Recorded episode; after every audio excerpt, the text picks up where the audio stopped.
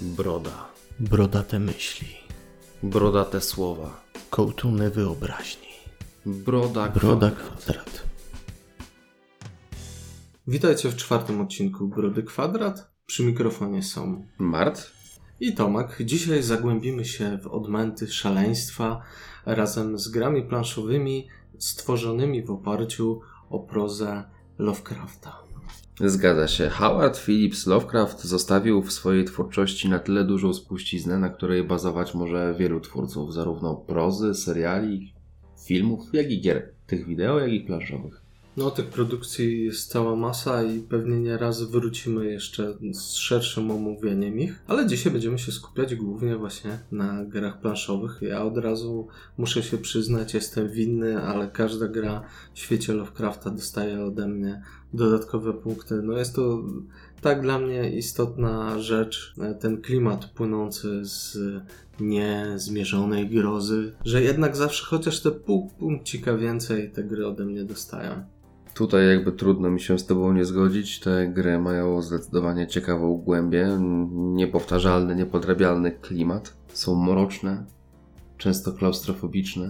gdzieś tam sięgają w szaleństwo, które nie jest możliwe do e, takiego jednoznacznego zrozumienia, coś w granicach nieosiągalnych, kosmosu, wszechświata i tak dalej, ale z drugiej strony też schodzą do nieco palpowych klimatów, przynajmniej współczesna kultura troszeczkę to tak przerobiła Mhm. i mamy takie ciekawe twory jak właśnie Pulp Cthulhu, przynajmniej w grach fabularnych, ale też i trafiło się na palpowe klimaty w planszówkach. Jeżeli chodzi o tą oryginalną prozę, ona była taka najbardziej schizofreniczna.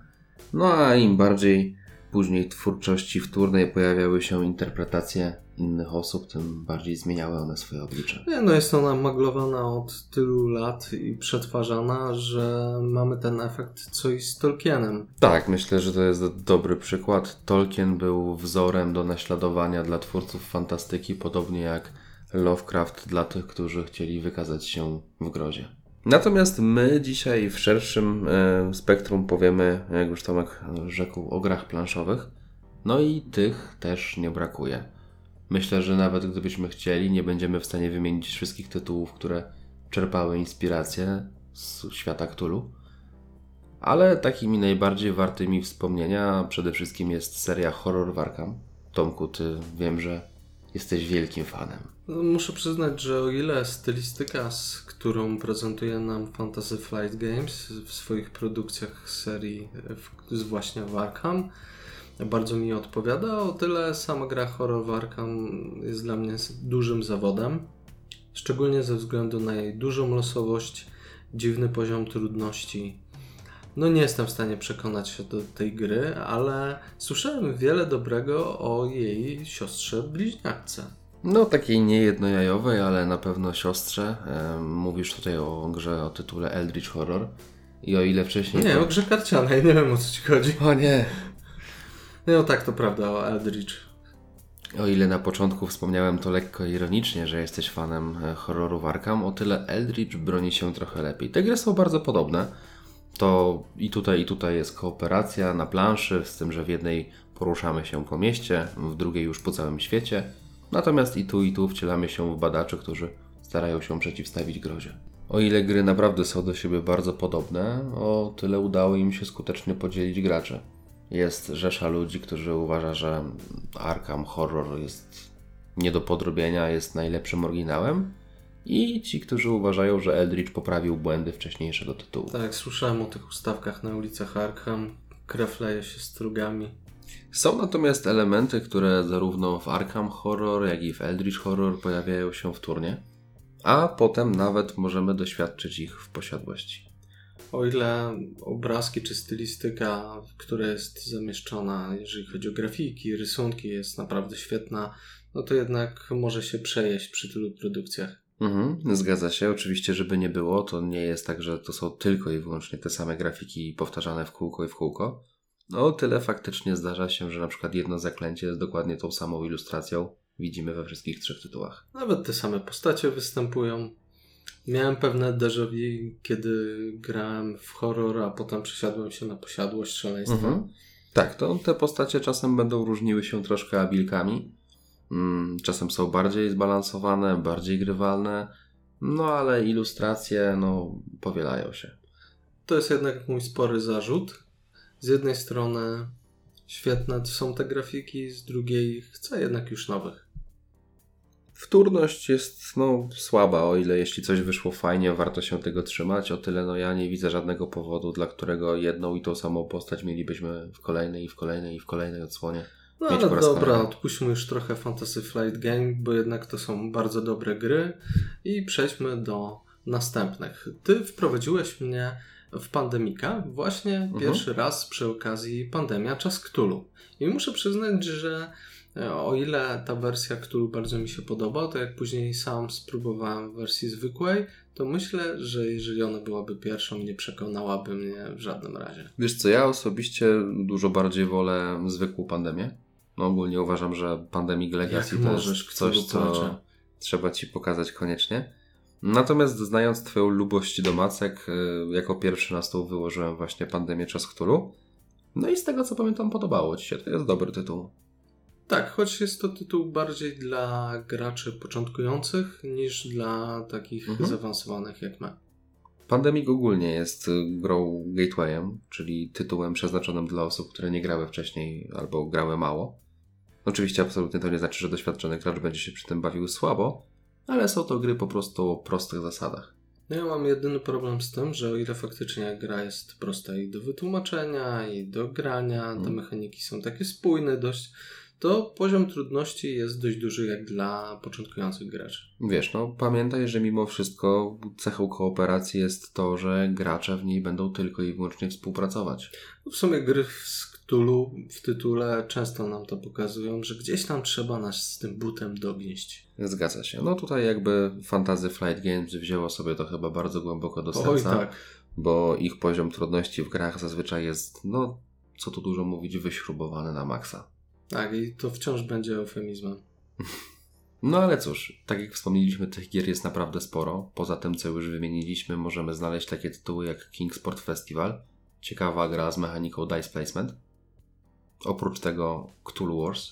O, to gra, o której od Ciebie wielokrotnie słyszałem i która gdzieś tam może budzić przy przebicie serca i u mnie ze względu na to, że mocno porównywała się do lubianej przeze mnie gry ze świata Warhammera, czyli Chaos w Starym Świecie. Tak, no Cthulhu Wars to jest takie moje na razie niespełnione marzenie. Gra jest ogromna, zarówno jeżeli chodzi o przestrzeń, którą zajmuje na stole, no jak i o ilość kontentu, którą może zaoferować graczom. No i jeżeli chodzi obecnie o cenę. Cena jest ogromna, ty widziałeś tylko cenę podstawki, tam dochodzą jeszcze dodatki. A ktoś mocno popadł w odmęty szaleństwa, bo jak wejdziemy sobie w odmęty internetu, to możemy dostrzec ceny niewyobrażalne, wręcz kosmiczne. A co więcej, ta gra w większości miejsc obecnie jest niedostępna. Był czas, że no, mogliśmy się łudzić, iż dojrzymy polską edycję tego tytułu. Niestety kampania no, nie ufundowała się, była to dość siermiężna porażka. Ale Szkoda. no szkoda. Aczkolwiek ja gdzieś po cichu cały czas łudzę się, że ten fakt się jeszcze zmieni i że kiedyś, zwłaszcza teraz, biorąc pod uwagę popularność gier typu Area Control, ktoś zdecyduje się to jeszcze wydać. Mamy w gruncie rzeczy taki mały renesans nie tylko gier planszowych, ale też właśnie Lovecrafta i wszystkiego, co się dzieje wokół jego prozy. No, odkąd jego twórczość przeszła do domeny publicznej i można używać jej w dowolnej twórczości bez większych ograniczeń, zyskała jeszcze bardziej na popularności. I Ciekawy jestem, co dalej będziemy dostawać z tego świata. A jeżeli chodzi o planszówki, co tam jeszcze mamy ciekawego? Cthulhu, Death May Die, to jest bardzo ciekawy dungeon crawler, taka gra bardziej pulp. No to jest chyba jedyna palpowa gra z tego zestawienia, nie będąca zarazem satyrą. No, zakonnice z karabinami walczące z Cthulhu to jest coś, co można w tej grze No doświadczyć. dobra, może trochę satyryczne, może być tak uznane, ale Pulp Cthulhu rządzi się swoimi prawami, a zresztą to jest jedna z tych gier, gdzie możemy zabić przedwiecznych, a nie tylko przed nimi uciekać, czy tam co najwyżej spowalniać. Nie ukrywam, to jest tytuł, w który bardzo chętnie chciałbym zagrać. E, On często zestawiany jest z Zombicide'em. Na temat Zombicide'a moje opinie są dość mieszane, ale w kierunku Cthulhu Death My Die chętnie spojrzałbym bardziej. Gdyby nie ta lekko odstraszająca cena, też bym szybciej sięgnął po ten tytuł. Wiesz, tutaj myślę, że niestety na którymś etapie trzeba się pogodzić, że niestety gry planszowe nie należą do najtańszego hobby. Ale tak, to jest kolejne pudełko, które może nie jedna osoba odstraszyć ceną. No wiesz, ja wciąż uważam, że gry planszowe to wcale nie jest takie drogie hobby, bo większość nawet zainteresowanych tematem ma co najwyżej kilka tych gier i wraca do nich cyklicznie. Nie wszyscy muszą być tak zbzikowani jak ty i mieć kilkadziesiąt tytułów na półce. No, wiesz, kolekcja sama się nie zbuduje. Tak, szczególnie od A do Z. Jest taki projekt, ale na razie w trakcie realizacji. Natomiast wracając do tytułów, zostało jeszcze kilka, o których pobieżnie wspomnimy. Są to już raczej takie lekkie tytuły.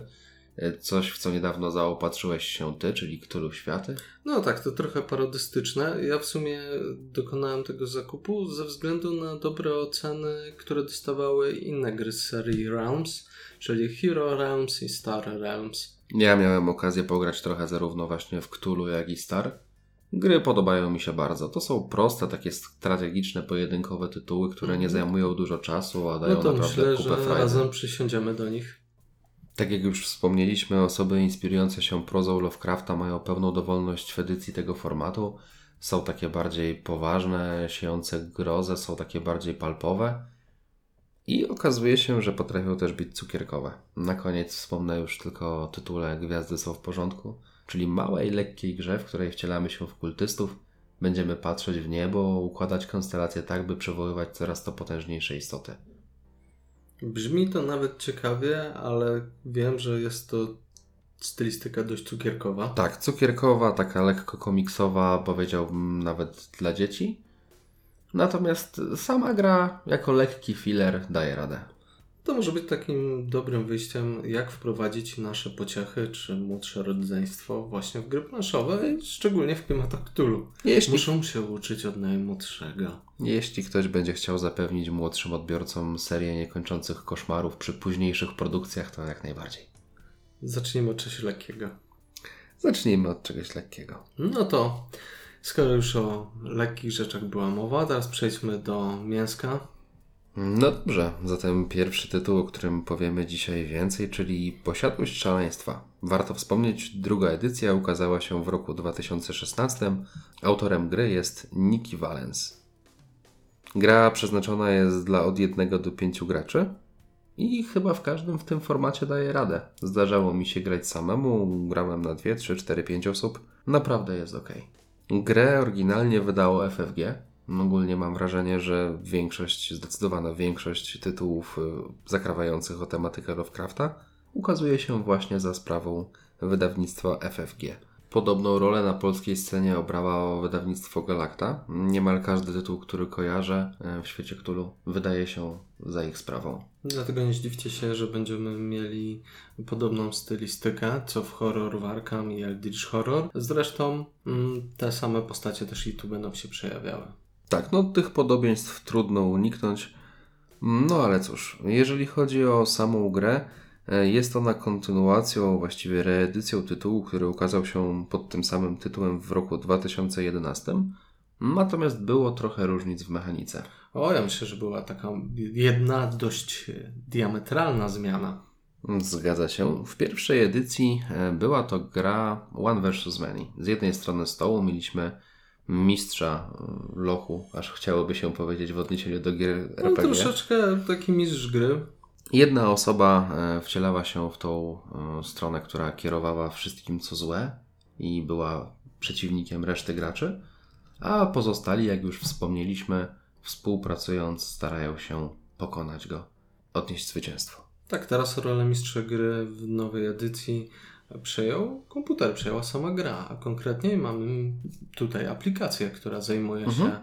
rozgrywaniem. Zdecydowanie najwygodniej obsługuje się na komputerze, ale jeśli ktoś by chciał, nie ma najmniejszego problemu, żeby odpalić ją na telefonie czy tablecie. Na nasze szczęście jest ona dobrze wykonana, jest fajne spolszczenie, Zdarzają się błędy, ale bez, bez czepiania się jest dobrze. no i przede wszystkim ma bardzo klimatyczne wprowadzenia, Konkretniej do każdej przygody wprowadza nas głos głęboki, niski narratora. Aż szkoda, że nie pokusili się o to, żeby więcej było ugłosowionych elementów, no ale jakby zdajemy sobie sprawę, z czego to wynika. Tak, no poza lektorem, o którym wspomniałeś, podczas całej rozgrywki to towarzyszy nam bardzo klimatyczny soundtrack. Tak, trzeba przyznać, że wpada w ucho i nie męczy, mimo że gramy jednak w tego typu pozycje kilka godzin. No, zgadza się, zwłaszcza jak nam odbije i chcemy zagrać więcej niż jeden scenariusz, to przy stole można spędzić cały dzień. Natomiast co do lektora, jest to przepiękny element. No, chyba jednocześnie mój największy zarzut, że nie ma go później, ale podobnie jak ty rozumiem, dlatego pogodziłem się, że po prologu to ja przejmuję zazwyczaj tą rolę i bawię się w narratora. Spełniasz się w tym dobrze, ale taka prawda, że tutaj wartość produkcyjna wzrosłaby może, jeżeli mielibyśmy tego narratora narzuconego przez twórców. Z drugiej strony jednak tam jest dużo tych didaskaliów i sytuacji, gdzie jeżeli coś się udało, to przeczytaj to, jeżeli się nie udało, przeczytaj co innego i mogłoby to wyglądać mało klimatycznie. wtedy. Zgadza się, ciężko byłoby to ubrać w jakby w spójną formę, dlatego ja będąc narratorem te didaskalia staram się pomijać, tak żeby zachować jak największą No spójność i to się dobrze sprawdza. Jeżeli wy przy stole będziecie mieli takiego gracza, który będzie chciał wcielić w tą rolę narratora, no to bardzo dobrze, będziecie się jeszcze lepiej bawić. Jeżeli chodzi o sam format rozgrywki, wygląda to w ten sposób, że najpierw wybieramy scenariusz, a trochę do wyboru ich jest, zwłaszcza jeżeli weźmiemy pod uwagę dodatki, a następnie wybieramy postacie. Przed rozpoczęciem gry musimy jeszcze rozłożyć kartę ekwipunku, zaklęć, a tych jest co niemiara. Ogólnie ilość komponentów jest bardzo bogata, To prawda, u Ciebie ledwo mieści się to w pudełkach. Trochę tego się nazbierało, ale głównie przez fakt, że mam chyba wszystkie możliwe do zakupienia dodatki. Natomiast y, po tym, jak przygotujemy się już do rozgrywki, przechodzimy do sedna sprawy. Gra mówi nam, gdzie zaczynamy. Jest to zazwyczaj jeden kafelek mapy, czasem dwa, i ruszamy. Sporym elementem rozgrywki jest eksploracja. Jak już wspomniałem, w trakcie poruszania się po mapie będziemy odkrywać coraz to kolejne lokacje, pomieszczenia i odkrywać mapę. Tu jest przewaga właśnie posiadłości szaleństwa, że nie widzimy całej mapy od początku, tylko dopiero dowiadujemy się, jaki jest jej kształt w trakcie przygody. Ten element eksploracyjny jest bardzo istotny i bardzo fajny. Świetnym elementem, który dodaje również regrywalności, jest to, że nawet jeśli zagramy drugi, trzeci raz ten sam scenariusz, układ pomieszczeń może się lekko zmienić, przedmioty nie będą już leżały tam, gdzie leżały wcześniej. Nawet e, podejrzani w danej przygodzie mogą okazać się zupełnie inni, czy też Mhm. pewne tropy, wskazówki się zmieniają. Jest to element, który należy docenić, bo jednak twórcy mogli pójść na łatwiznę i zwyczajnie zostawić liniowość tej, tych przygód. Pula postaci niezależnych zazwyczaj zostaje ta sama, ale masz rację, jeżeli pojawia się element śledztwa i musimy wydobyć coś z tych NPC-ów, to ich role potrafią być zmienne. W momencie, kiedy eksplorujemy już naszą mapę, nasze kafelki, to tutaj przychodzi nam z pomocą wspomniana wcześniej aplikacja i sprawdza się to świetnie, pokazuje nam gdzie ułożyć, jaki kafelek. Przy okazji czasami pojawia się jakiś klimatyczny opis, tak samo jak najeżdżamy na jakieś przedmioty do eksploracji, rozmowy z postaciami. Myślę, że coś, co warto zaznaczyć, to to, że ta gra jest też bardzo prosta mechanicznie. Tutaj na dobrą sprawę nie ma problemu, żeby usadzić przy stole kogoś, kto nawet w tą grę nie grał nigdy wcześniej. W kilku słowach po prostu powiedzieć mu w swojej turze masz dwie akcje, możesz się poruszyć albo wejść w interakcję z czymś, co znajduje się na planszy. I szczerze, tutaj można skończyć tłumaczenie. Ja bym nawet powiedział, że ta gra lepiej się nadaje niż e, Pandemia Czas Cthulhu, gdyby nie fakt, że jednak trochę czasu trzeba się w nią zaangażować. No, jeżeli sadzamy kogoś świeżego, musimy mu w tym wypadku powiedzieć, że to jednak jest ta rozgrywka na kilka godzin. Są dłuższe i krótsze scenariusze, ale nawet te najkrótsze angażują nas na godzinę, półtorej. I to nie licząc przygotowania. Przygotowanie w tej grze również swoje zajmuje, dlatego moja taka dobra rada: podzielcie się zawsze na role. Niech jedna osoba zajmuje się kafelkami mapy, druga żetonami, trzecia postaciami, czwarta kartami. Oczywiście w zależności od tego, w ile osób gracie, ale taki podział ról będzie usprawniał rozgrywkę. To może nasuwać, że ta rozgrywka w trakcie będzie dość skomplikowana, jeżeli chodzi o manewrowanie tymi elementami, ale tak w praktyce nie jest. Idzie to dość sprawnie. Nie miałem takiego poczucia, że spędzamy za, długo za dużo czasu na przekładanie elementów mapy, Mhm. czy też interakcje. To wszystko idzie dość płynnie i organicznie się odbywa. To prawda, tych elementów jest naprawdę dużo, ale przy dobrej organizacji nie zabija to imersji.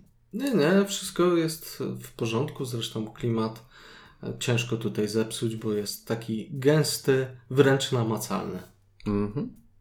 Mimo, że gra ewidentnie jest efektem romansu gry planszowej z grą fabularną, przyjdzie nam tutaj również y, mierzyć się z potworami na planszy.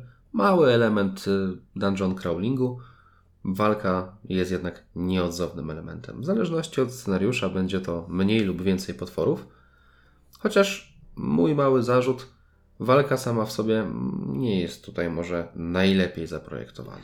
Ja bym powiedział, że jest po prostu mało skomplikowana i to jest to, czego oczekiwałbym po grze tego typu. Ja nie, chcę, nie chciałbym Mhm. tutaj, żeby ta gra była e, mocno mechanicznie rozbudowana. Jest idealnie w punkt. Znaczy, ja mam problem tylko w momencie, kiedy tych potworów pojawia się więcej, bo tutaj nie ma się co oszukiwać. Gra jest głównie nastawiona na odbiór fabularny, na eksplorację, na przygodę.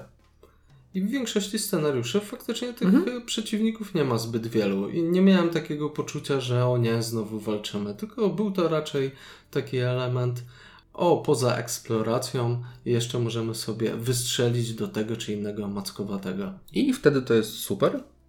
No ale niestety jest kilka scenariuszy, chociaż nie wiem, czy akurat ty miałeś okazję gdzie, w nie grać. No, gdzie jednak gra zasypuje nas tymi potworami i To wtedy jest to już przytłaczające. Większość, przynajmniej tych, w które ja grałem, opierało się głównie na eksploracji Mhm. i poszukiwaniu jakichś najlepszych ścieżek, bądź też rozwiązywaniu zagadek. I tutaj miłym było dla mnie zaskoczeniem taka przygoda w muzeum, gdzie e, tak naprawdę trzeba było zapisywać wskazówki, żeby się w nich nie pogubić i Mhm. żeby wybrać przeklęty przedmiot, który powoduje całe nieszczęście w tym scenariuszu. Nie jest to jedyny scenariusz tego typu, ale niewątpliwie najbardziej rozbudowany. Tutaj już gra sama sugeruje, aby każdy wyposażył się w jakieś dodatkowe notatki. Chociaż fajne jest to, że w każdym scenariuszu dostajemy taki przedmiot neutralny, coś w stylu właśnie dziennik, notatki, gdzie gra automatycznie zapisuje pewne informacje, do których możemy zajrzeć, bez zużywania akcji.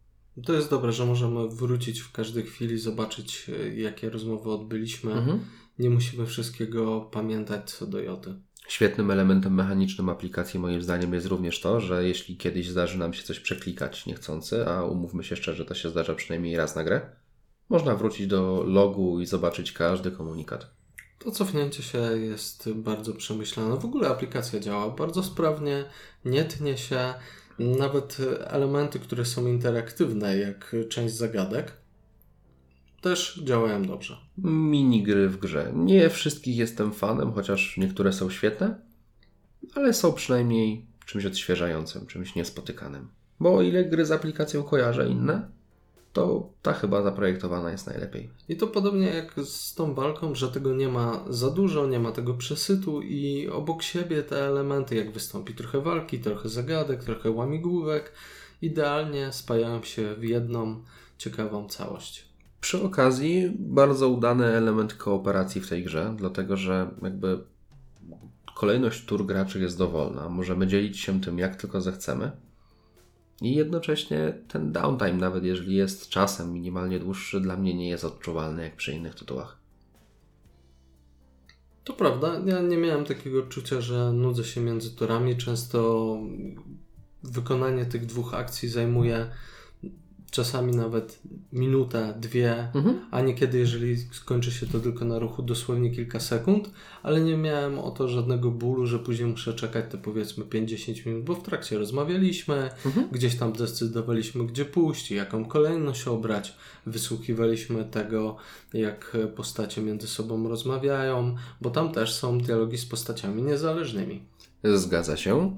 No i powiedzmy sobie szczerze, tutaj sporym elementem będą też testy, które rozgrywane są na zasadzie rzutu kości.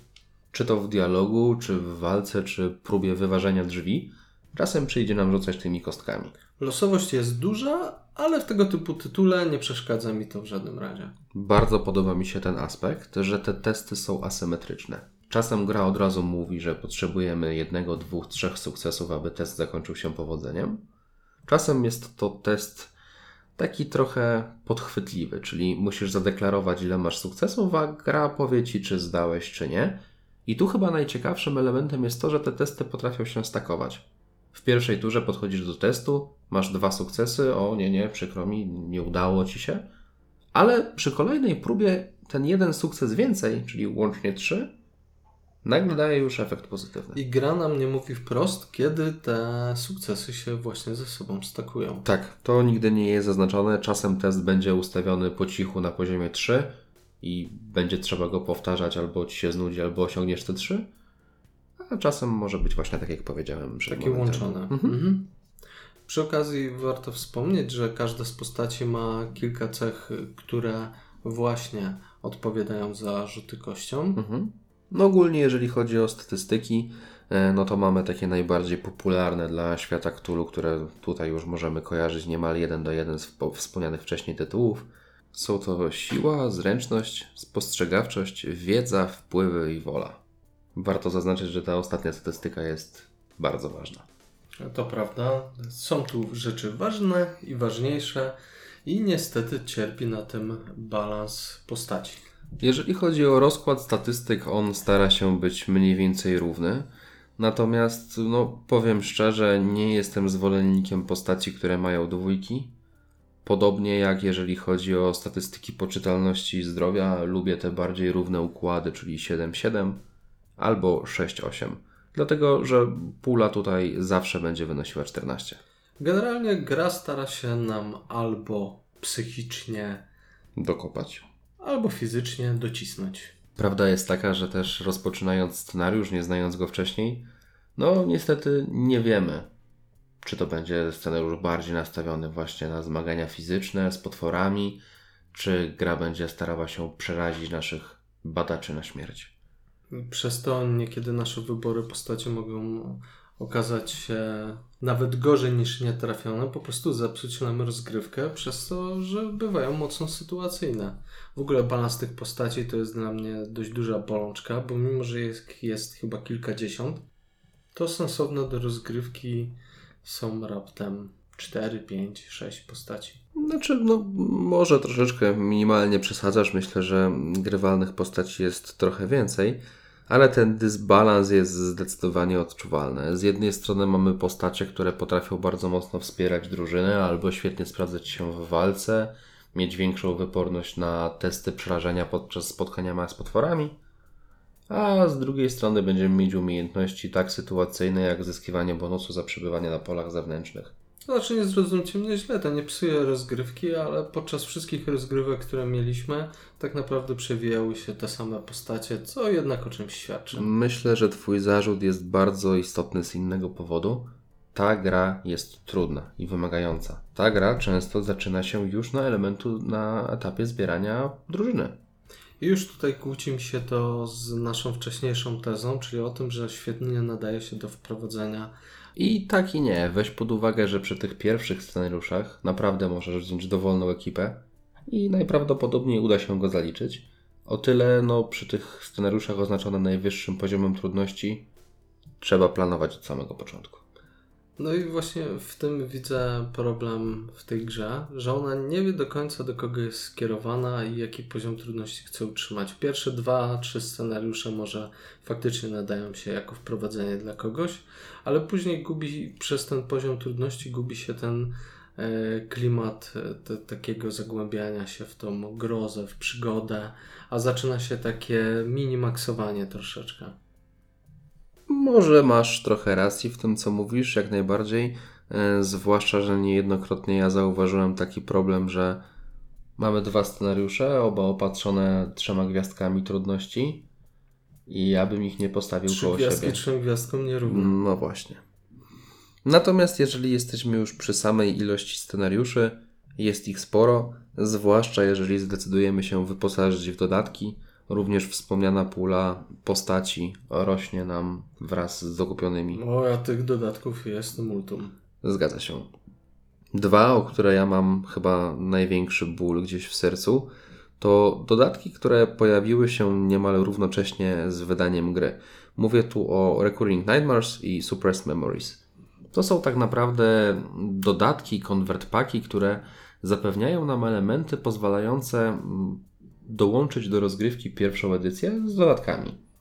O ile w samej podstawce dostaliśmy od razu arkusze postacie, potwory, trochę kart, o tyle tutaj były zamieszczone kafle mapy i figurki postaci. I nie przeszkadzałoby mi to aż tak bardzo, dlatego że samych scenariuszy akurat to nie wprowadza zbyt dużo do rozgrywki. Jeśli dobrze kojarzę, są to tylko dwa scenariusze.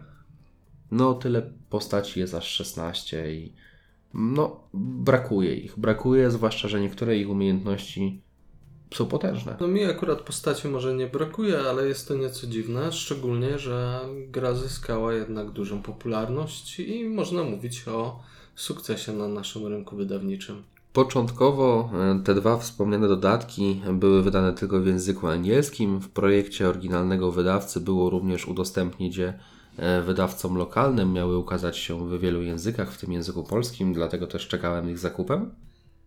Ale niestety ten pomysł spalił i nie doczekaliśmy się ich dalszego wydania. To dziwne, szczególnie, że tych dodatków jeszcze sporo wyszło. Zgadza się. Później okazały się takie dodatki jak Za progiem, ulice Arkham, Świątynia Świtu, Przerażające podróże czy Ścieżka Węża. Niektóre są ciekawie zaprojektowane, inne trochę gorzej, ale uważam, że w każdym z nich znajduje się coś wartego uwagi. Taka jedna mała ciekawostka. Zawsze zwracam uwagę na tłumaczenia, one są zrobione lepiej i gorzej, ale tu jest coś, czego kompletnie nie rozumiem. Jak wspomniałem, jeden z dodatków to Świątynia Świtu. W oryginalnym języku ten dodatek nazywa się Sanctum of Twilight. No, ktoś lekko w takim razie popłynął ze zrozumieniem sensu tej, tego tytułu. Ja bardzo chciałbym się dowiedzieć, co tam się stało między Zmierzchem a Świtem. Noc? W każdym razie, jeżeli chodzi o same dodatki, jeśli ktoś decydowałby się na zakup gry teraz, ja osobiście gorąco polecam dwa.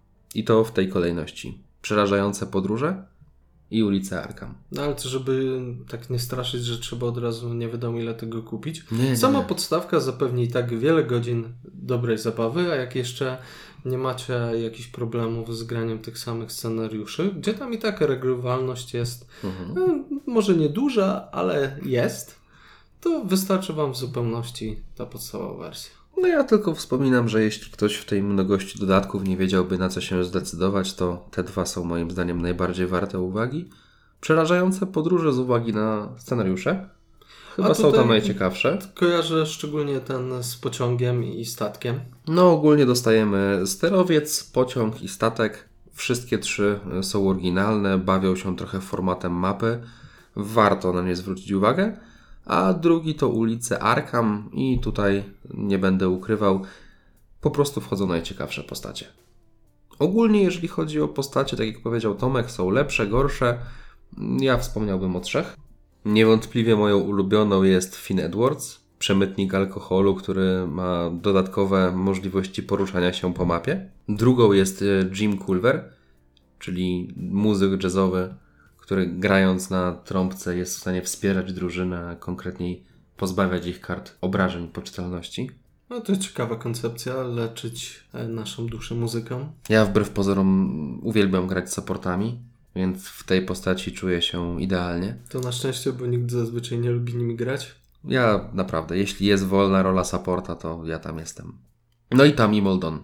To jest y, super fighter, policjant z chyba najlepszą bronią w grze, która nie dość, że jest bronią palną, ma solidne obrażenia, to jeszcze jest talizmanem, który pozwala przerzucać dowolną kość podczas dowolnego testu raz w Tak, swojej turze. myślę, że tu nawet troszeczkę przesadzili. Ostatnio grałem właśnie Tomim e, i nie trzeba używać tej broni, żeby on i tak spełniał swoją funkcję, to przerzucenie kości daje radę. No ale tutaj wracamy do kwestii, którą sam podniosłeś, czyli że niektóre postacie zapro- zaprojektowane są świetnie, przemyślane i są mega, a inne gorzej. bądź są właśnie przesadzone. No, ale jakbyśmy chcieli mm, skupić się troszeczkę bardziej na detalach tych fizycznych, jak oceniasz wartość produkcyjną? Wiesz co, tutaj jest trochę mieszane z mojej strony y, uczucie, dlatego że kafelki mapy wykonane są super.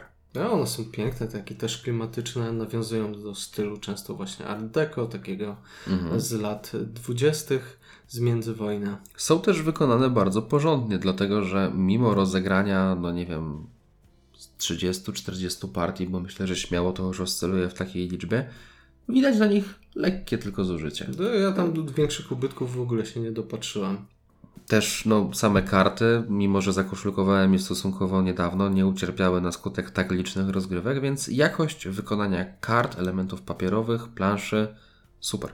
No i klimat, klimat przede wszystkim, klimat. Te rysunki, choć tak jak trochę mieliśmy zarzutów co do powtarzalności, to jednak są świetne. Zgadza się. Figurki postaci również. Fajny, gruby plastik.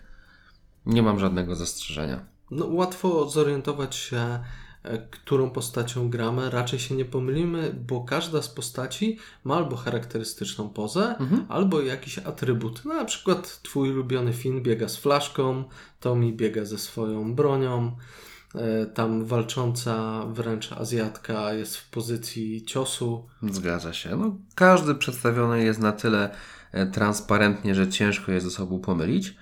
No ale w tej beczce e, miodu w jakiś sposób łyżka dziegciu musi się pojawić. I w tym wypadku są to potwory. Po pierwsze, projekt podstawek. No kurde, jak ja tego nie rozumiem. Dziwne, toporne kwadraty, w które Trochę nie czasem pasują. ciężko jest nawet włożyć w odpowiedni sposób sam plastik figurki. Po drugie, kartonik, który zawiera jakiekolwiek informacje i tu okej, rozumiem. To po prostu jest coś, co zostało z pierwszej edycji. W pierwszej edycji ze spodu znajdowały się jakieś informacje dla tego gracza, który wcierał się w tego złego i one miały być niewidoczne dla graczy, ale tutaj informacja o tym, czy potwór jest latający, pływający, znajduje się od spodu. Na początku osoba, która musi nauczyć się całej mechaniki gry, może pominąć ten element, zapomnieć o tym. No, mało intuicyjnym aspektem jest to, że musisz podnieść figurkę. No myślę, że trochę przesadzasz, bo jednak widać po tych figurkach, jakie mają spełniać funkcje i większość informacji też znajdziemy w aplikacji. O ile faktycznie podstawki, no, można się do nich przyczepić. Są dość toporne i nie pasują do ogólnego odbioru, jakby zupełnie z innej, z innej bajki wyjęte, ale figurki same w sobie tych potworów są naprawdę ciekawe. No, ciekawe może i są, ale niektóre projekty są dziwne. Tutaj już częściej zauważymy miękki Cthulhu plastik. być dziwne. No, tylko fajnie, żeby było tak, wiesz, pozytywnie dziwne, a nie negatywnie dziwne.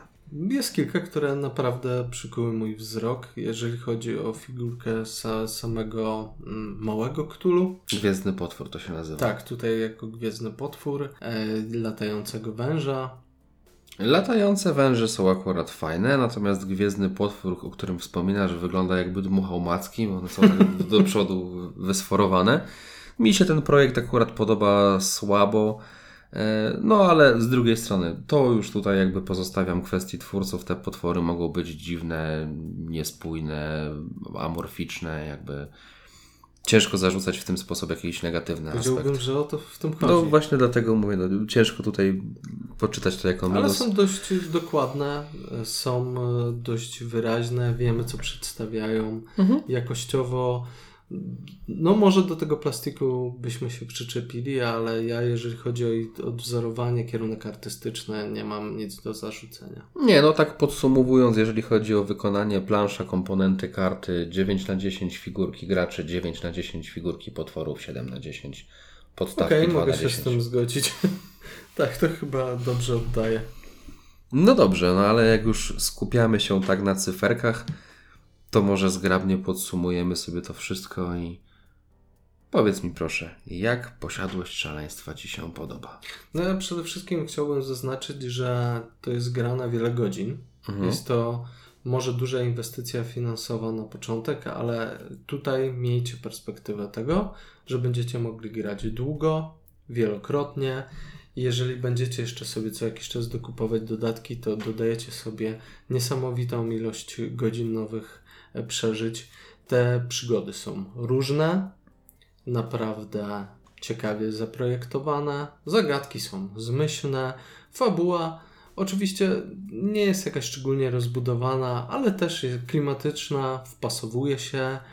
Te postacie są fajnie narysowane, nawet ten dysbalans aż tak bardzo w całokształcie nie przeszkadza, bo jak już przyczepimy się do tych swoich ulubionych postaci, to można nimi grać w każdej przygodzie Mhm. i tak w gruncie rzeczy w czym to przeszkadza. Fajna aplikacja, naprawdę dobrze zrobiona, sprawnie działająca, zawierająca to, co potrzeba, proste zasady, ładne komponenty. No, nie ma za dużo takich elementów, do których, do których można się naprawdę mocno przyczepić. Gra wybija się ponad wszystkie kooperacje, które widziałem dotychczas. Jak dla mnie to jest solidna ósemka. Podsumowałeś to wszystko tak zgrabnie i spójnie, że nie wiem, czy jestem w stanie dodać cokolwiek Dobra, więcej. przestań słodzić, jaka ocena. No ja tylko nadmienię, że ta gra ogólnie bardzo długo była moją ulubioną grą. E, może trochę przez aspekt sentymentu, może przez ilość rozegranych godzin. No u mnie jest to 9 na 10. Okej, jestem w stanie to uznać. Naprawdę polecam gorąco nie tylko wszystkim fanom Lovecrafta, ale wszystkim, którzy po pierwsze cenią sobie klimat, po drugie kooperację, albo chcieliby kogoś wprowadzić właśnie w świat gier planszowych. Naprawdę, jeżeli nie graliście, nie słyszeliście o tej grze, zainteresujcie się. Wątpię byście żałowali. No dobrze, ale powiedzmy o drugim tytule, który zarazem tak podobny, a tak różny. Mówię tutaj o Odmętach Grozy, czyli grze, która okazała się w roku 2021, czyli na chwilę obecną jeszcze bieżącym, za sprawą wydawnictwa Rebel, oryginalnie jakże Fantasy Flight Games, a autorem gry jest Korej Konieczka. I tutaj mówimy o tytule, który pierwotnie ukazał się w zupełnie innej stylistyce, a mianowicie Odmęty Grozy opierają się prawie całkowicie na Battlestar Galactica, która obecnie jest niedostępna w sprzedaży. Tak, no tutaj z uwagi na małe perturbacje z prawami licencyjnymi, no ta gra nie ma prawa już ukazać się ponownie w druku, więc z zachowaniem sprawdzonej i docenionej przez graczy mechaniki dostajemy tym razem Battlestar Cthulhu. Ja bardzo chciałem zapoznać się z Battlestarem i przyznam się, że mocno czekałem na Odmęty Grozy, żeby zobaczyć z czym to się je jeszcze w moim ulubionym klimacie, no bo akurat fanem Battlestar Galactica jako serialu za bardzo nie byłem. Taka jedna mała ciekawostka a propos tytułu. E, Kojarzysz jaki jest angielski tytuł tej gry? Nie, w gruncie rzeczy nie. Unfathomable. Czyli? w wolnym tłumaczeniu niezgłębione. Tytuł wierny, ale on tak pięknie brzmi po angielsku, że ja musiałem to wtrącić. Okej, ale myślę, że Odmęty Grozy pasują. Nie, nie, spoko, tutaj nie mówię tego absolutnie przez to, że coś skiepścili przy tłumaczeniu. Nie, po prostu chciałem wspomnieć, bo on brzmi przepięknie i przyznasz, można na nim połamać język. Trochę można. To jest ten przypadek, gdzie tłumacze wybrnęli z tego z obronną ręką. Natomiast jeżeli chodzi o samą rozgrywkę, tutaj również jest to gra kooperacyjna, aczkolwiek Z z takim moim małym twistem. ulubionym motywem w grach kooperacyjnych, czyli z motywem zdrajcy. Marta Serduszko się cieszy, gdy może wbić Tak. sztylety. Jak nie mogę grać supportem, to lubię grać zdrajcą. I trzeba przyznać e, na sam początek, że mm, to nie jest gra, w którą bym polecił nowym graczom. Mm-mm, nie. Uważam, że do tej gry ogólnie warto mieć stałą ekipę. Tutaj fajnie działa element, jeżeli znamy się trochę więcej, wiemy kto jak blefuje, albo tak jak w moim przypadku, kto nie umie blefować. Zdecydowanie zwiększa to przyjemność z gry. Trzeba lawirować między ukrywaniem się jako zdrajca i niewzbudzaniu podejrzeń, o co jest łatwo, nawet nim nie będąc. Gra skupia się na podróży statkiem, podczas której dochodzi oczywiście do nieszczęśliwych wypadków i przy okazji nasi bohaterowie, w których się wcielamy, są atakowani przez istoty z głębin, oczywiście na czele z matką Hydrą i ojcem Dagonem. Tak, i oni będą pojawiali się dość często, wynurzając się z głębin, goniąc nasz statek, a zadaniem graczy, a przynajmniej tych, którzy skrzeli nie posiadają na wyposażeniu, będzie sprawić, aby ten statek dopłynął do celu. I to jest jedyny cel ludzkich postaci, a jednak jest w tym naprawdę trudny do zrealizowania. Sama mapa, jeżeli chodzi o ilość dostępnych pól, nie jest duża, Nie zrozum mnie źle, jej niczego nie brakuje, wręcz powiedziałbym, że niektóre kajuty są używane nazbyt rzadko, ale to akurat fajnie, dlatego że ta gra, moim zdaniem przynajmniej, opiera się dużo bardziej nad grą nad stołem niż bezpośrednio na planszy. To jest gra kalkulacji ryzyka i minimalizowaniu strat. To nie jest gra, w której może ludzkim postaciom pójść dobrze. Co najwyżej można w większym stopniu wybronić się przed katastrofami. Jednym słowem, całą grę będziemy starać się optymalizować straty. Od razu wspomnę, że mapa jest naprawdę pięknie zrobiona. Figurki zarówno postaci, jak i potworów są naprawdę dobrze oddane, choć Mhm. tutaj dużej różnorodności nie ma, bo raptem mamy istoty z głębin, bądź też właśnie ojca Dagona czy matkę Hydry. Tak, no mamy dwie figurki dużych monarchów i małe zastępy istot z głębin. Co ciekawe, twórcy wrócili do mm, schematu znanego właśnie z Arkham i Eldritch Horror, czyli postacie graczy są na kartonowych standach. Jest to nieco dziwne i na początku było moim dużym zarzutem, ale w perspektywie kilku rozgrywek stwierdzam, że jednak się sprawdza. Mimo mojego uwielbienia do plastiku na planszy i figurek samych w sobie, w tym wypadku zwiększa to czytelność gry i tego, co się dzieje. Trochę byłem tym zaskoczony. No to prawda, zwłaszcza jak już tych y, istot z głębin pojawi się naprawdę sporo. Trudniej byłoby odnaleźć plastik swojej figurki. No wiadomo, można byłoby się bawić kolorami, no ale to też y, myślę, że zmniejsza cenę gry. W posiadłości jednak tych figurek naraz nie mieliśmy tyle na Mhm. stole, a tutaj potrafi być ich kilkadziesiąt. Zgadza się, figurki będą pojawiały się coraz to, coraz to liczebniej. Natomiast co do samego stylu, który powiedziałeś, myślę, że warto również zaznaczyć, że wbrew temu, co mówiliśmy wcześniej, tutaj Fantasy Flight Games mówi nie, dość, nie będziemy lecieć na tych samych wtórnych grafikach.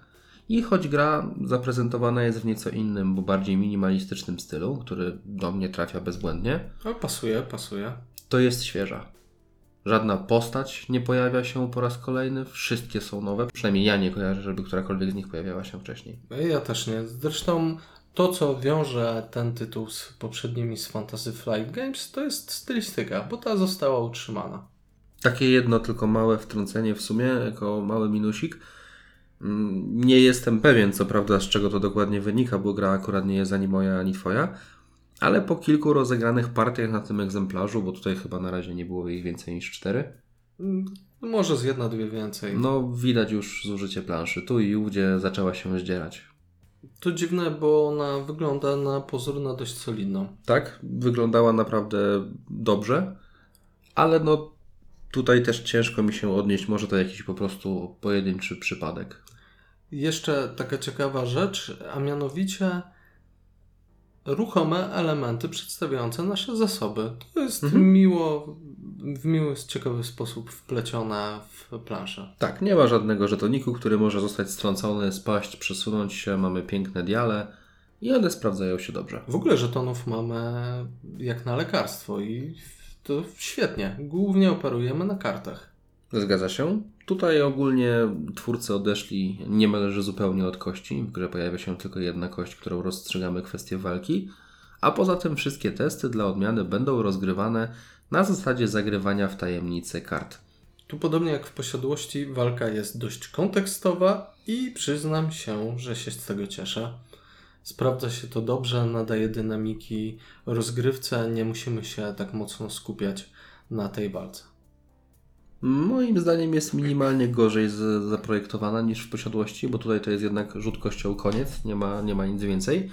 Ale z drugiej strony, biorąc pod uwagę, jak często te istoty nas atakują, jak często ten element się pojawia, dobrze, że jest on uproszczony. Myślę, że to jest idealna No, ja się wypadkowa. Nie zgodzę, bo jednak dużym modyfikatorem walki będą nasze ewentualne karty, które mamy na ręce. No tak, ale to na dobrą sprawę pozwala nam ewentualnie przerzucić kość albo dodać do niej oczka. No, zwiększyć ilość ataków e, Mhm. też w ten sposób wpływa. Chodziło mi tylko o to, że to jest jedna kość, którą będziemy ewentualnie przerzucać albo modyfikować jej wynik. Skoro już wspomniałem o kartach, one odgrywają tutaj znaczącą rolę. Tak naprawdę cała gra wokół nich się kręci. Tak, każda postać dostaje pewną pulę kart, zależną od swoich atrybutów, Atrybuty są na dobrą sprawę kopiuj wklej z posiadłości szaleństwa za wyłączeniem zręczności, zwinności, której tutaj nie ma wcale. I tam chyba zamienili z percepcją nazewnictwo. To spostrzegawczość nazywa się No, teraz percepcja, ale to myślę, że nie ma większego znaczenia dla, Mhm. dla samej rozgrywki w sobie. Pod koniec tury każdego gracza dociągana jest karta mitów. I teraz każdy przy stole może dorzucić coś do puli testu. Poziom testu określony jest na karcie. Tam mamy kawałek y, opisu fabularnego, co się dzieje, co się stanie jak zdamy, co się stanie jak nie zdamy. Zazwyczaj nic miłego. Rzadko są tam miłe rzeczy, to Tutaj prawda. sukcesem jest raczej to, że się nic nie Mhm, stanie. to jest największy sukces. No i w tym momencie, jak karta została odkryta, wiemy już, jakie e, atrybuty będą testowane. Każdy gracz w tajemnicy może zagrać kartę. Te karty zakrywamy zasłonięte, następnie je tasujemy, dorzucamy tam jeszcze dwie karty z puli mm, talii ogólnej i odsłaniamy. Karty atrybutów pasujące do testu liczą się na plus, karty niepasujące liczą się na minus. I tutaj na dobrą sprawę jest no, jedyny i główny element, gdzie hybryda czy też kultysta może działać na niekorzyść graczy w tajemnicy. Bo jeśli zagra karty negatywne, no to utrudni możliwość zdania testu. Ja bym powiedział, że nawet nie tylko w tym, bo czasem nie uczestnicząc w takim zdawaniu testu, można gdzieś próbować manipulować bądź przekonywać, że dany test można sobie porzucić. Może jednak skupmy się, zachowajmy te karty na później. To też się sprawdza. Granat stołem to granat stołem. Chodziło mi o aspekt mechaniczny, ale jak najbardziej masz rację. Jeżeli chodzi o kwestię mechaniki, to mamy jeszcze dwie role, które są dość istotne na statku, a mianowicie kapitana, który będzie odkrywał karty trasy i decydował, jak szybko płyniemy oraz jakie negatywne skutki będzie miało e, to wybranie trasy. I tutaj ciekawie jest, kiedy to hybryda zostanie takim kapitanem. Miałem taką przyjemność z całego doświadczenia tej gry. To podobało mi się najbardziej być kapitanem hybrydą. No tak, Martu manewrowywał nas, że o słuchajcie, tutaj bardzo złe są karty, ja wybieram te. Chyba jedyne, co mi wyszło w tamtej rozgrywce. Tak, to, to naprawdę się sprawdzało. Poza tym mamy jeszcze władcę przeklętej magicznej księgi. I tutaj wchodzi troszeczkę mechanika losowa. Dobieramy dwie karty czarów i wybieramy, która z nich zostanie użyta. Zawsze jest tam jakiś pozytywny i negatywny efekt, z tym, że skaluje się to czasami w jedną bądź w drugą stronę. I też, jeżeli hybryda zostanie magiem, może troszeczkę się bawić i manipulować tym. Ogólnie jeszcze coś, o czym powinniśmy wspomnieć, to to, jak przyznawane są ukryte role. W zależności od tego, ilu graczy aktualnie mamy w rozgrywce, dla przykładu, kiedy graliśmy w grę sześcioosobową, y, brało się 12 kart. 10 kart człowieka i dwie karty hybrydy. My akurat graliśmy w wariant bez kultysty. Karty tasowało się i każdemu z graczy rozdawało się po jednej. Efektem na początku gry możemy mieć jedną, dwie albo nawet nie posiadać na statku hybrydy wcale. Natomiast w połowie gry rozdawane są kolejne karty. I w tym momencie nie ma już możliwości, żeby e, tych hybryd dwóch nie było w grze. Ba, nawet jeśli trafi się tylko jedna hybryda, posiadająca obie karty afilacji, e, no to po prostu ujawniając się jedną z tych kart przekazuje innemu graczowi i zaraża go skrzelami. To jest też ciekawy element e, rozgrywki, kiedy hybryda ujawnia się, tak naprawdę może zagrać troszeczkę na pozostałych graczach, wręczając kartę równie dobrze człowieczeństwa i gdzieś tam e, przesuwając te podejrzenia w kierunku któregoś z graczy. W tych rozgrywkach, które graliśmy, nie było jeszcze takiej silnej gry psychologicznej, ale to chyba wynika z tego, że tutaj podejrzenia częściej padają na graczy nawet niewinnych, niż skupiają się tylko na jednej osobie. Dodatkowo zdolności niektórych postaci jeszcze wzmacniają tę zabawę nad stołem. Jest jedna z postaci, która ma możliwość sprawdzenia kart człowieczeństwa innego gracza i to też dodatkowo e, tą rozgrywkę wzbogaca, bo tak naprawdę ten gracz może powiedzieć, czy ktoś jest hybrydą, czy nie jest, czy blefować, czy gdzieś e, tak naprawdę nie ujawniać zupełnie nic. Czy gracze ci uwierzą, czy nie, czy będą myśleli, że próbujesz ich e, wykiwać. No tutaj Gra nad stołem to jest coś, do czego będziemy wracać non-stop. Ta gra gra się tylko stołem- na tym w gruncie rzeczy opiera. To jest kwintesencja tej gry. Tak, jest to największy plus i największy aspekt tej gry. W samej rozgrywce robimy raptem dwa ruchy postacią, podobnie jak w posiadłości szaleństwa, i w gruncie rzeczy te rundy mo- gracze mogłyby zająć minutę, czasami Mhm. dwie. Ale to później, co się dzieje, czy jak dobieramy karty mitów i zaczynamy negocjować, licytować się, albo jak zaczynamy próbować deliberować nad tym, co należy zrobić, na co położyć nacisk, czy z czego zrezygnować, tu jest cały creme de la creme tej rozgrywki.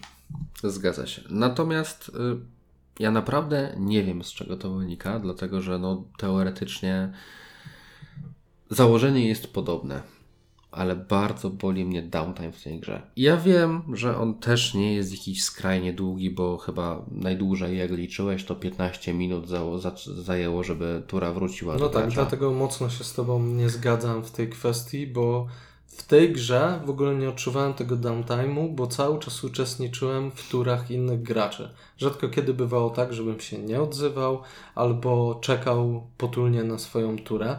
W ogóle nie odczuwałem tego czasu. Tak jak mówię, ja sam do końca nie umiem tego uzasadnić, bo są gry typu Twilight, Clash of Cultures, czy nawet Terraformacja Marsa, gdzie przy odpowiedniej konfiguracji graczy przy stole ten downtime może być dłuższy. Tamten downtime zajmuje czasami całą rozgrywkę. To jest dla mnie największa bolączka w większości gier. Ja najbardziej zwracam uwagę właśnie na downtime.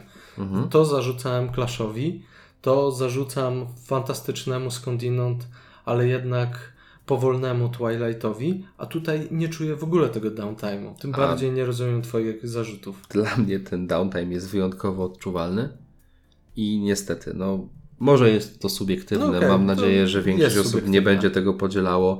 Dla mnie jest to pierwszy minus. Skoro chcesz odebrać mi całą przyjemność z tej rozgrywki, to powiedz, czy masz jeszcze jakieś zarzuty. Jesteś pewien, że mam je zacząć teraz wymieniać? Jedziemy. Największym minusem tej gry dla mnie jest niestety nieokiełznana losowość kart.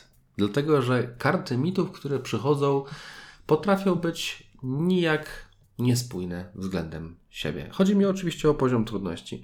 Jedna gra, którą graliśmy mechanicznie od strony tego, co przychodziło z talii, była stosunkowo prosta. Dla ludzkich graczy. Będę mówił głównie z perspektywy ludzkiego gracza, no bo jakby zabawą hybrydy jest zepsuć ją innym, tak?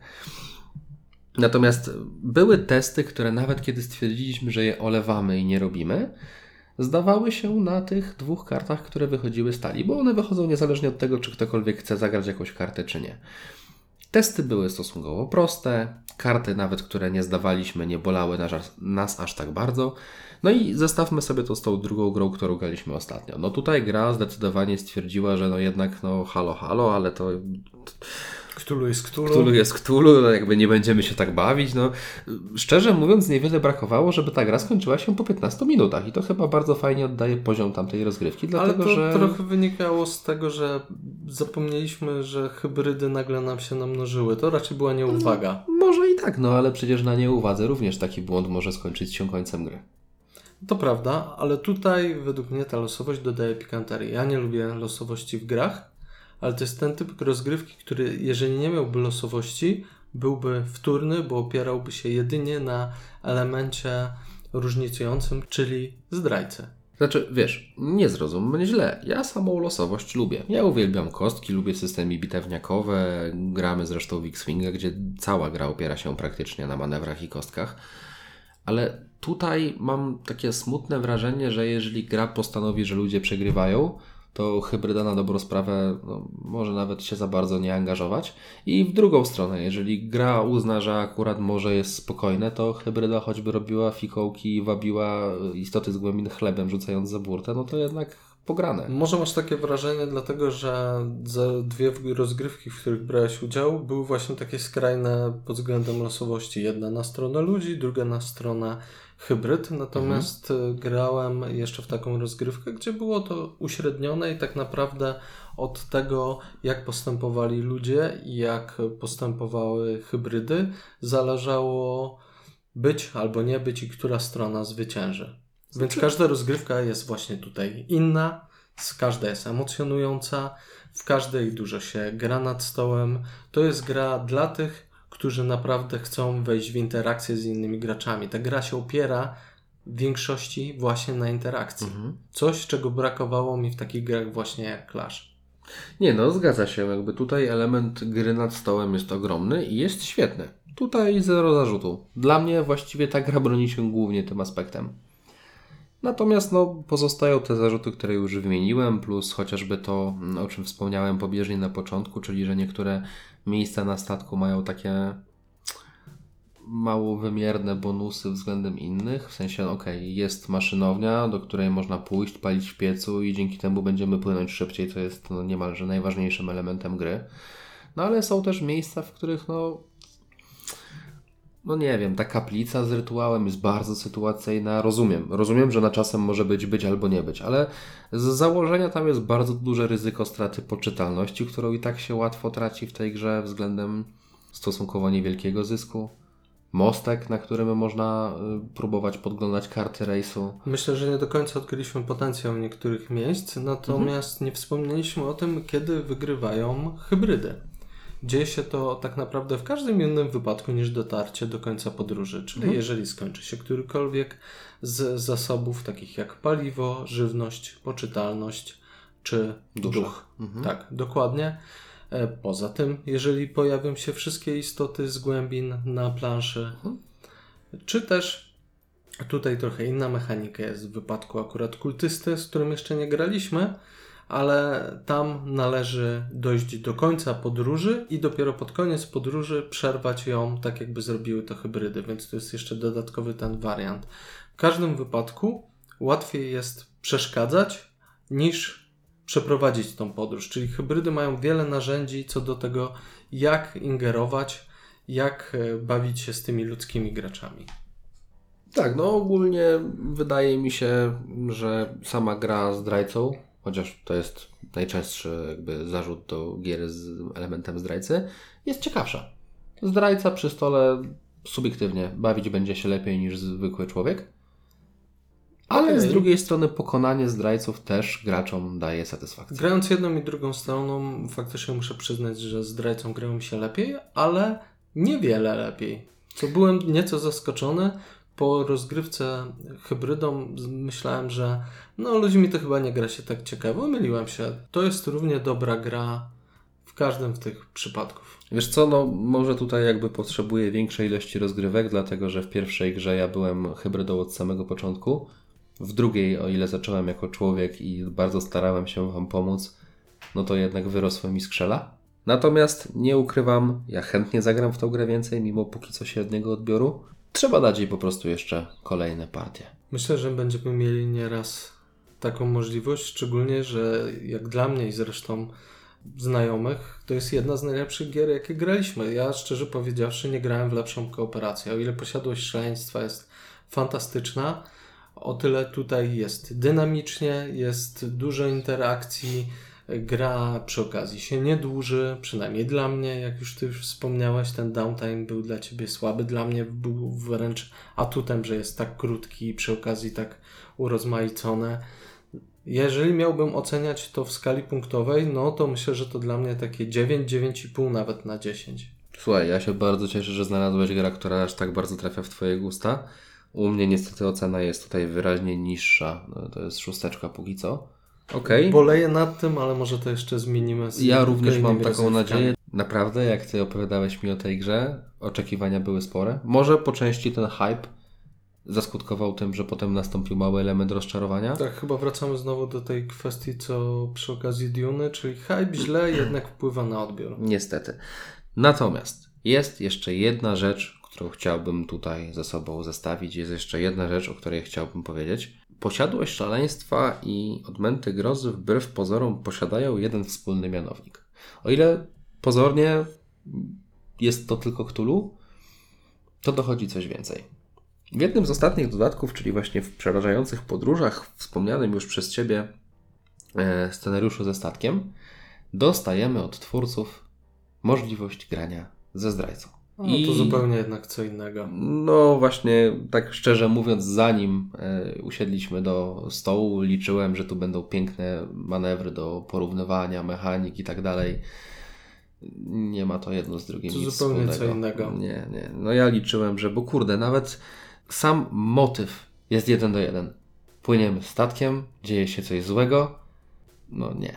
Tu jednak mechanika i specyfika posiadłości szaleństwa powoduje, że jest to gra, w którą nie gra się nad stołem, nie ma tych interakcji. Ktoś grając e, tam hybrydą tak naprawdę ma mało możliwości ingerencji. Ludzie też z drugiej strony mają mało możliwości odkrycia tych spisków. Wypada to bardzo Mm. blado.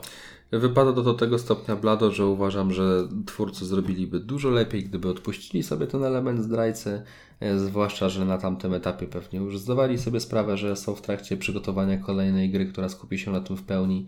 Ten scenariusz mógłby po prostu ten element e, hybryd ukryć wśród NPC-ów, pociągnąć to, pchnąć bardziej w stronę śledztwa, a jednak kwestię hy- hybryd i istot z głębin zostawić bardziej odmętom. Jeżeli wcześniej nie zagrałbym w Odmęty Grozy, to pewnie pomyślałbym, że to jest taki e, miły filler w odróżnieniu od innych kooperacyjnych scenariuszy posiadłości szaleństwa. A na obecną chwilę w zestawieniu z Odmętami Grozy, no to nie umywa się ani trochę. No tutaj chciałem poruszyć ten temat głównie, żeby choć trochę e, wyżej, lepiej wypowiedzieć się o samych odmętach. Myślę, że możemy zgodzić się co do tego, że i tak obie te gry polecamy. Ja bardzo mocno jedną i drugą. Ja mimo wszystko również bardzo mocno jedną i drugą, choć dla mnie odbiór tej drugiej był nieco gorszy, to widziałem zadowolenie na twarzach innych współgraczy, a coś co będę wspominał do znudzenia, nie sama gra, a emocje jej towarzyszące są najważniejszym elementem. Tych emocji było naprawdę dużo i powiem więcej, pierwszy raz spotkałem się na koniec y, gry wśród y, znajomych z tym, że wszyscy powiedzieli, kiedy gramy ponownie. To nie zdarzyło się jeszcze, żeby wszyscy jednogłośnie powiedzieli, no dobra, ale kiedy gramy? Tak, to prawda, jakby hype w naszym gronie jest na chwilę obecną bardzo duży na Tak. Matt powiedział 6 na 10, ale kiedy gramy?